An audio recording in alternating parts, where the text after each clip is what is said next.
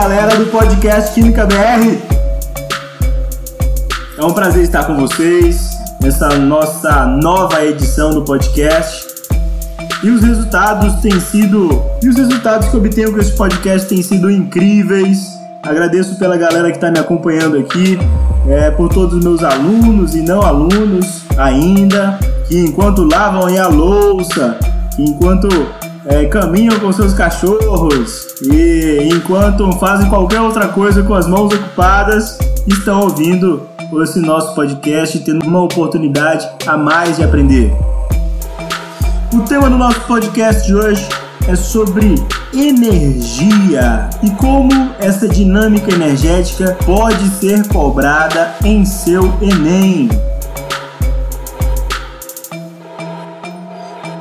Vamos começar. O primeiro fundamento sobre as tecnologias energéticas é que existe fundamentalmente para cada nação uma matriz energética e uma matriz elétrica. O Enem, que cobra todas as questões da forma mais contextualizada possível, certamente vai trazer questões trabalhando a lógica da matriz energética ou da matriz elétrica. Tá, mas para que eu tô falando isso? Quer dizer que apesar de cotidianamente serem inventadas novas formas de energia, serem inventadas novas fontes de energia, muito provavelmente uma fonte muito inovadora não vai cair na sua prova.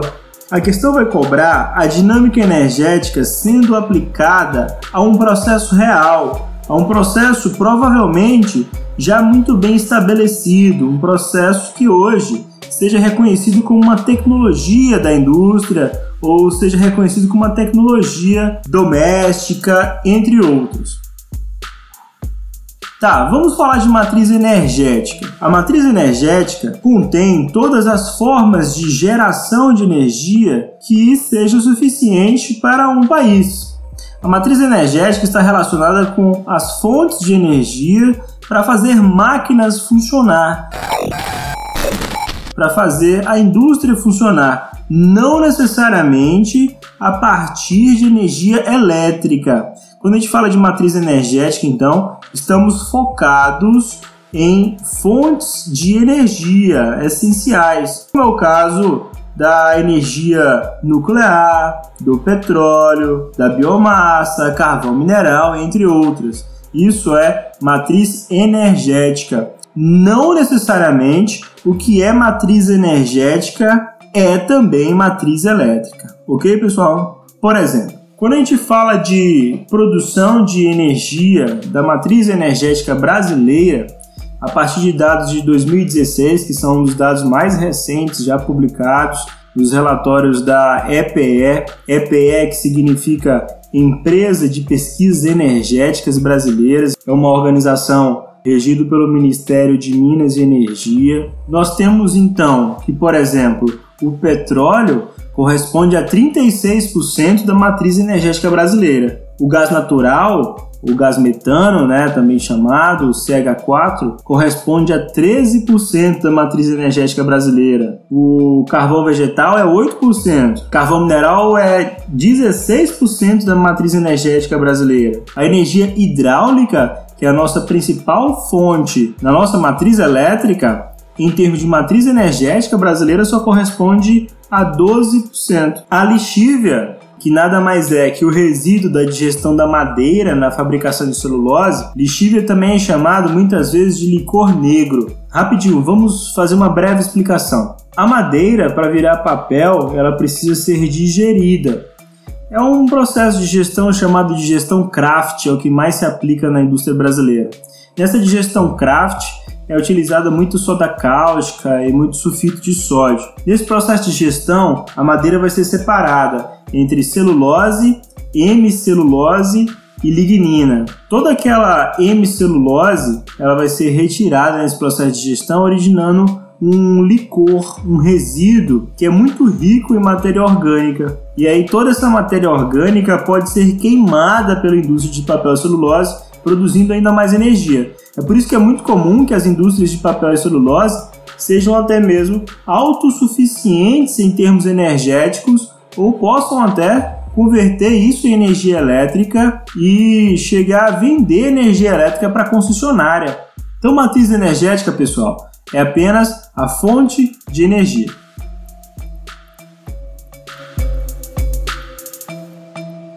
Agora vamos falar de matriz elétrica.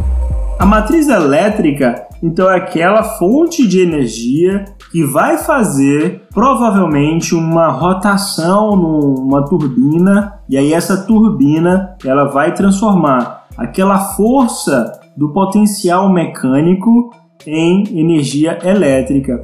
E para que haja a força de potencial mecânico ou força eletromotriz, essa força mecânica precisa ser convertida em energia elétrica. A conversão de energia mecânica para energia elétrica acontece essencialmente numa turbina que vai girar pelo peso da massa d'água, da coluna de água, ou pelos próprios efeitos de pressão de um vapor, de uma massa de vapor. Vale lembrar que nem sempre esse vapor precisa ser necessariamente água. Existem tecnologias industriais que usam vapor de amônia ou até usam o próprio sódio para fazer essas trocas. É um tipo de tecnologia essencialmente utilizada em usinas nucleares. A matriz elétrica do mundo é fundamentalmente baseada em carvão. Em termos de matriz elétrica a nível mundial, o carvão corresponde a 38%, dados também de 2016, divulgados pela empresa de pesquisa energética brasileira. Temos que, em nível mundial, a energia nuclear corresponde a 10% do total. Depois vem as fontes hidráulicas, com 16%, gás natural, com 23%, e as demais fontes, geralmente renováveis, que a nível mundial corresponde a apenas 6%. Essas demais fontes a nível mundial, vou estar falando de energia solar, eólica, geotérmica e maré motriz, todas juntas equivale a 6% da matriz elétrica mundial. A nível Brasil, a matriz elétrica brasileira ela é composta de 65% de toda a sua matriz apenas de energia elétrica advindo de fontes hidrelétricas, fontes hidráulicas. Depois temos o gás natural, que corresponde a 10%. Depois biomassa, que equivale a 8%. Quando eu digo sobre biomassa, é qualquer processo de queima de matéria orgânica essencialmente de origem vegetal que dê origem à possibilidade de aproveitamento elétrico. Utiliza-se muito esse tipo de matriz elétrica em usinas de cana-de-açúcar ou até mesmo usinas de polpa de celulose, onde temos muita biomassa disponível para ser queimada e a queima dessa biomassa pode gerar vapor e pode fazer é, uma turbina rotacionar. Temos ainda na matriz elétrica brasileira 7% que corresponde às fontes solares e eólicas. Depois temos quase 3% da matriz elétrica brasileira que tem origem nuclear, que vem lá de Angra 1 e Angra 2. A usina Angra 3 ainda não está pronta. Depois a gente vai fazer um podcast só sobre isso. Eu já tive a oportunidade de visitar é, por duas vezes a usina nuclear de Angra e preciso contar para vocês muito do que eu aprendi por lá. Vamos fazer um podcast só sobre isso. Na matriz elétrica brasileira ainda temos 3% que vem do petróleo e aproximadamente 4% que vem de carvão mineral. Esse é o perfil geral da matriz elétrica brasileira, pessoal. Mas agora vamos falar sobre o funcionamento dessas tecnologias.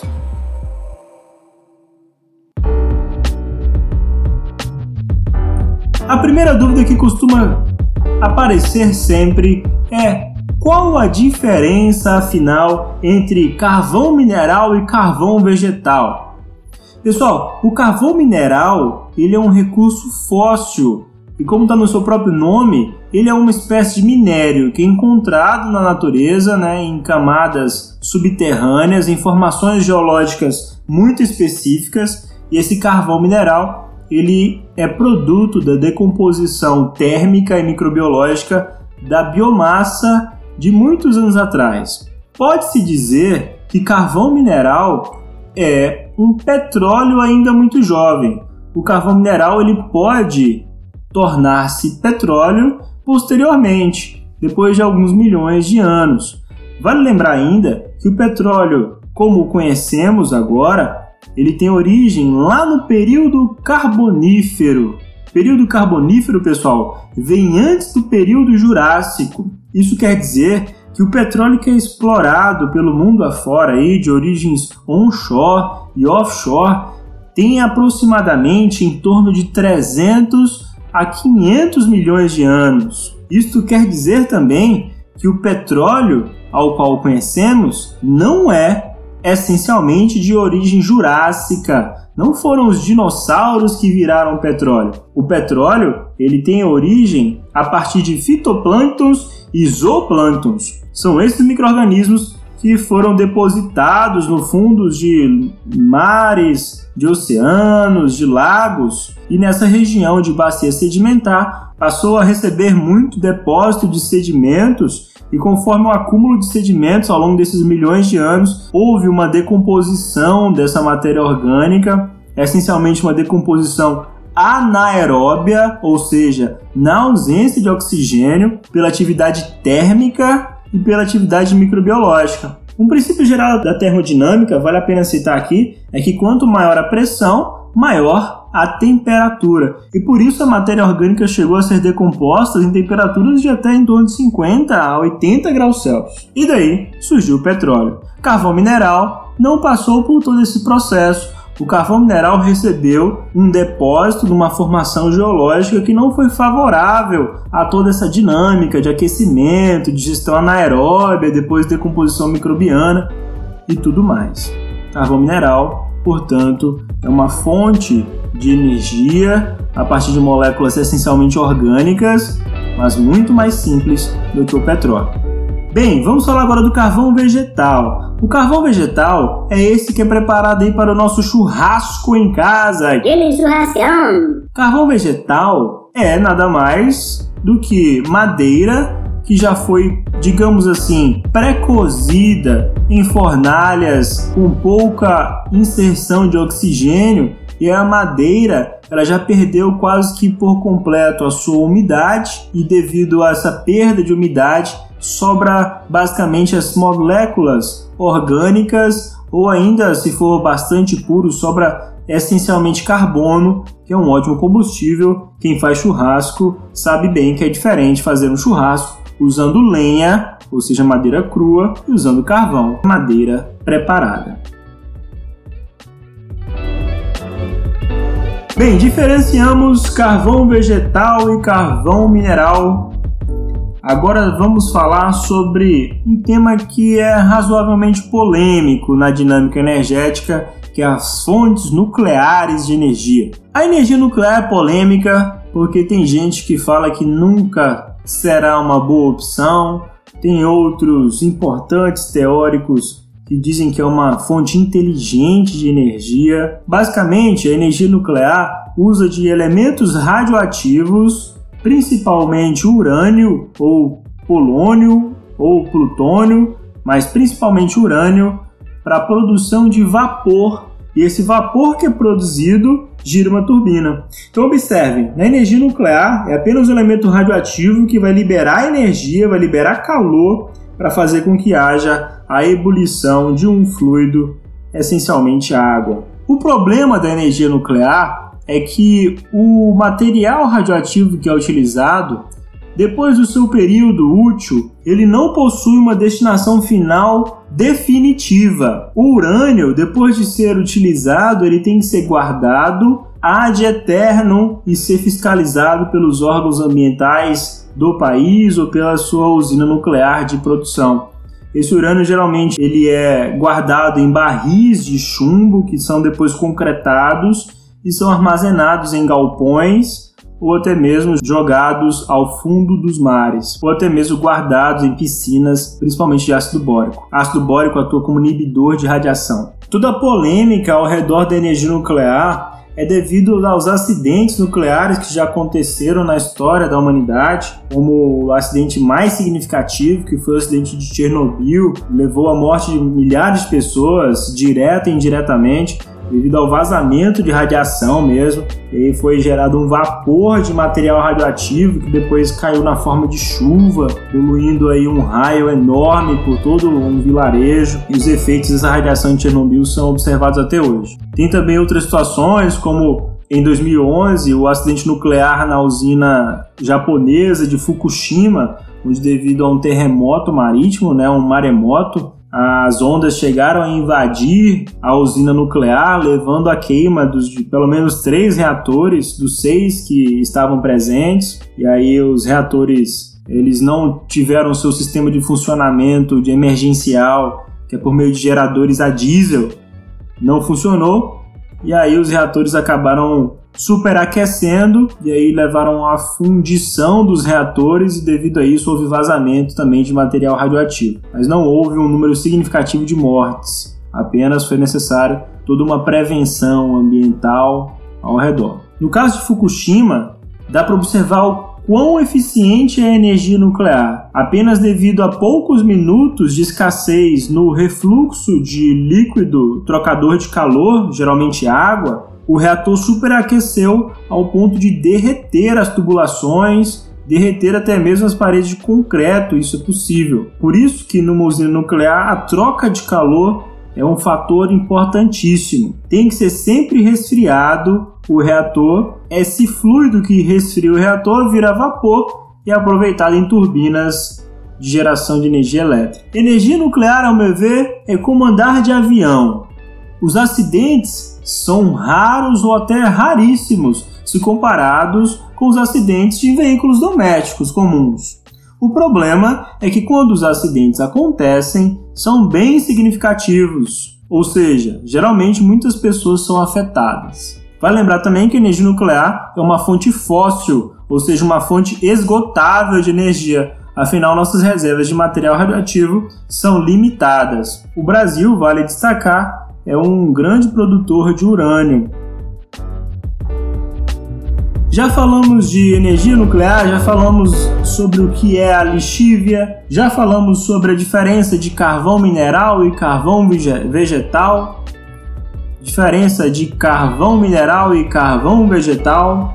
Vamos falar sobre o petróleo, essa fonte essencial de energia, inclusive elétrica. O petróleo, como já falamos anteriormente, sobre a sua origem, o petróleo ele permite a produção, por meio do refino, de milhões de produtos. Tá aí a sua grande importância para a indústria. Ele é matéria-prima para uma infinidade de produtos, desde plástico a derivados de remédios, a derivados do chiclete, a derivados é, de polímeros de todos os aspectos e derivados combustíveis, como diesel, querosene de aviação, óleos lubrificantes, a própria gasolina, o gás natural, o gás natural veicular, o GLP, o gás liquefeito de petróleo, que é essencialmente uma mistura de butano e propano, que é utilizado no nosso gás de cozinha, os gases canalizados em residências e indústria. Bem, mas petróleo eu sei que vocês já conhecem bem. Vamos falar sobre fontes renováveis de energia agora. Dentre as fontes renováveis de energia, vale destacar a energia maremotriz. Energia maremotriz, que é a produção de energia elétrica essencialmente pelo movimento das marés e pelo movimento das ondas. Em nosso país, o estado do Ceará é que possui as maiores usinas de energia maremotriz. Aqui no Brasil, ainda uma alternativa pouco explorada, mas já muito reconhecida em outras regiões do mundo, em especial na Oceania. Outra fonte renovável de energia é o biogás. O biogás ele tem essencialmente a mesma composição do gás natural, é principalmente gás metano. A única diferença é que o biogás ele é produzido a partir da digestão anaeróbia de resíduos de biomassa ou resíduos de qualquer origem, inclusive resíduos domésticos. O interessante é que é possível então produzir uma alternativa energética que pode virar elétrica a partir de resíduo, por isso que é uma fonte renovável. Existe também o biodiesel, que já foi muito mais popular e muito mais reconhecido em termos de matriz energética brasileira, perdeu muita força devido a algumas limitações da matéria-prima.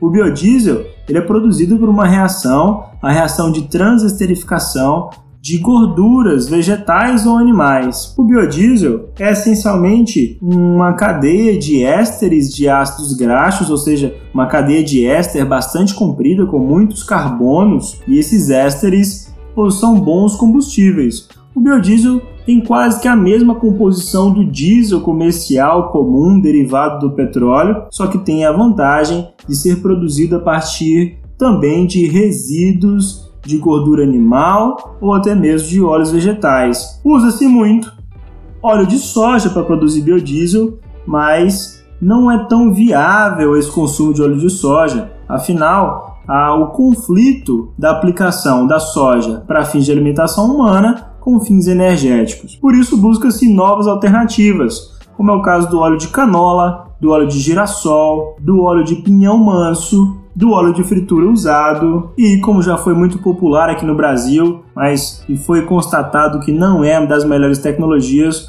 o óleo da mamona para a produção de biodiesel. Outra alternativa renovável que já tem ganhando muita popularidade é a energia solar ou fotovoltaica. Essa alternativa energética usa a luz solar para a emissão de elétrons a partir de um painel solar, que é basicamente feito a partir de camadas ou também chamados filmes finos de sílica. E aí os fótons que vêm da luz solar são suficientes para ionizar o elétron da camada de sílica e esse elétron ionizado, esse elétron livre vai percorrer aí todo um fio condutor gerando energia elétrica. energia solar é uma tecnologia cada vez mais acessível. No início era produzida apenas na China e era caríssima. Hoje em dia a gente já sabe que energia solar está presente em muitos domicílios, hotéis e até mesmo em dispositivos pequenos, como carregadores de celular. Outra fonte de energia muito popular no Brasil é a energia eólica, a energia dos ventos. A energia eólica é a produção de energia elétrica a partir do movimento das pás eólicas, que com o movimento do vento essas pás giram e passam por uma turbina que transforma em energia elétrica. A energia eólica é uma boa alternativa de geração de energia renovável, só que existe alguns contrapontos, como por exemplo a ocupação territorial para a instalação das usinas eólicas, exige vastas áreas, que aí Portugal, por exemplo, tem achado boas alternativas com uma instalação de usinas eólicas no mar. Além de haver mais intensos movimentos de massas de ar na região marítima, não ocupa uma extensão territorial que talvez fosse útil para o plantio de alimentos e demais. Existem também outras fontes ainda renováveis que infelizmente nós não conseguiremos falar sobre todas, mas vale ressalvar e citar o bioetanol. No bioetanol, o álcool está sendo produzido a partir de resíduos de biomassa. Diferente do álcool comum comercial, onde ele é produzido a partir do caldo da cana-de-açúcar, após a fermentação com a Saccharomyces cerevisiae e essa fermentação aí que vai fazer aquela fermentação alcoólica. No caso do bioetanol, ele é produzido a partir de qualquer biomassa. Essa biomassa vai ser digerida, vai ser então posteriormente sacarificada, as cadeias longas de carboidratos serão quebradas e vai ser realizada a fermentação. É possível produzir bioetanol a partir até mesmo de grama de capim, de casca de eucalipto, de palha da cana-de-açúcar em vez de caldo de cana-de-açúcar. É uma alternativa renovável bastante interessante. Além de que o etanol, de um modo geral, é uma das melhores alternativas energéticas que existem, pois quando a cana-de-açúcar está crescendo, ela absorve o gás carbônico que é liberado pela queima do etanol. Por isso que esse balanço de emissão de gás carbônico essencialmente para etanol é muito interessante e chega a ser bem próximo de zero, ou seja, balanço de emissão de gases poluentes, um balanço de emissão nulo. Se etanol já tem balanço de emissão nulo, o bioetanol chega a ter balanço de emissão de gás carbônico negativo, ou seja, Se você consome bioetanol, é equivalente a dizer que você está capturando o gás carbônico atmosférico, está reduzindo o teor de gás carbônico atmosférico. Bem, pessoal, em suma é isso. Nosso podcast já está ficando grande, mas uma noção crítica que é essencial que vocês tenham.